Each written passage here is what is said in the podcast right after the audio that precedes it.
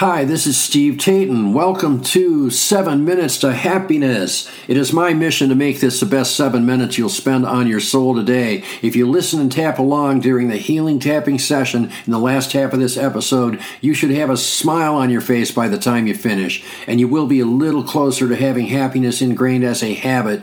If you want to learn more about tapping and get the most out of this podcast, check out our website, 7minutestohappiness.com. And remember, it only takes takes seven minutes a day to reboot your brain for happiness. Let's get started. Hey, it's Steve. Welcome to Season 3, Episode 7. This is called What is Your Hero's Journey? Have you ever thought of processing your life or even one big problem you've overcome as a hero's journey? The hero's journey is the classic story structure that's been used at least since the Sumerians created the Epic of Gilgamesh in the 26th century BCE. That is a long time ago.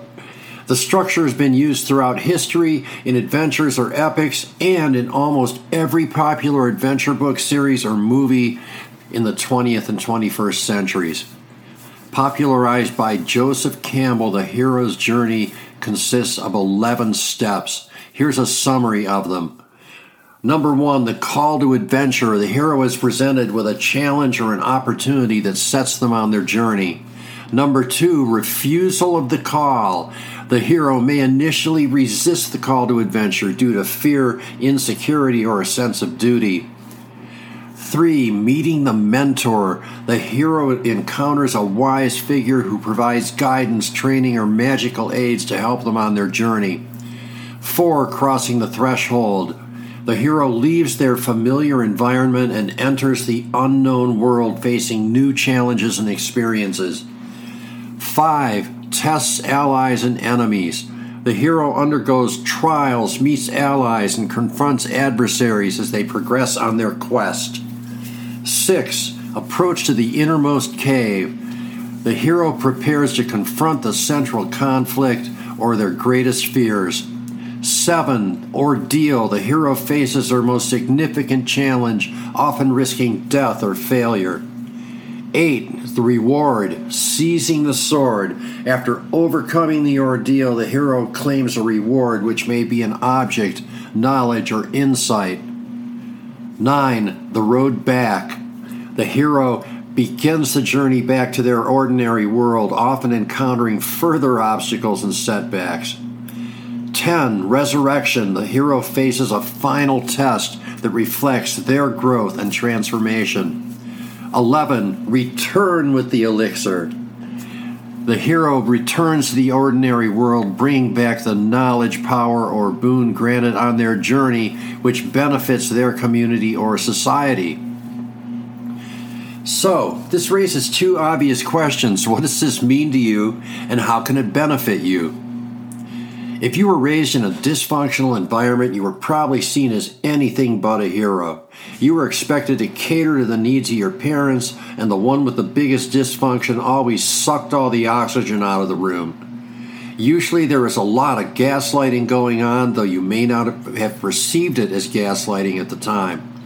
If you can look back at any obstacle you've overcome and frame it as a hero's journey, it is like gaslighting, but in reverse. It can help you see your accomplishments in a way that causes you to internally acknowledge and congratulate yourself for a job well done.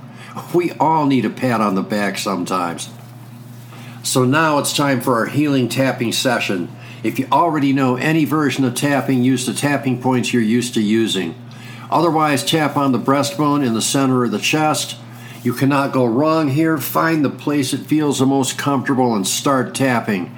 Now repeat along with me or slightly after me. If you can't make that work, just listen to my words. Let them flow through you as though they were your own.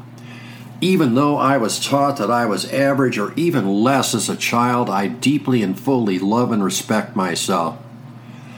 I now realize that I am the hero in the story of every obstacle that I have overcome. When I was a child, I was often taught that I didn't have any personal power. I was taught to be subservient to my parents. I was taught that their needs were more important than mine. But they were wrong. My needs are just as important as anyone else's, and to me, they're the most important. My actions are just as important as anyone else's, and when I am talking to myself, my words are more important than anyone else's. I now see myself as the hero of my own journey. I know there will be obstacles to overcome, but I know that I'm fully able to overcome any obstacle I encounter on this journey through life. I am powerful, and my power comes from love, forgiveness, and gratitude. I love everyone, including myself. I forgive everyone, including myself. I am grateful for everything and everyone, including myself. Life is great, and I enjoy every moment. Take a deep breath, exhale, and smile, and so it is.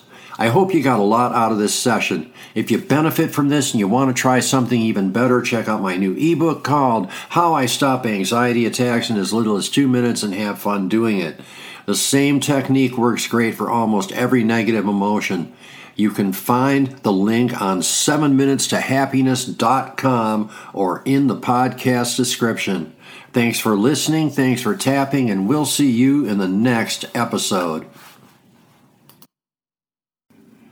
Tapping on the issues we raise in this podcast can change your life. It certainly changed mine. If you want to get the most out of this podcast, visit 7minutestohappiness.com. I have paid and free resources that work with all the things we do here to teach you more tapping points you can use for our tapping sessions. Once again, that's 7minutestohappiness.com. There is a link in the podcast description.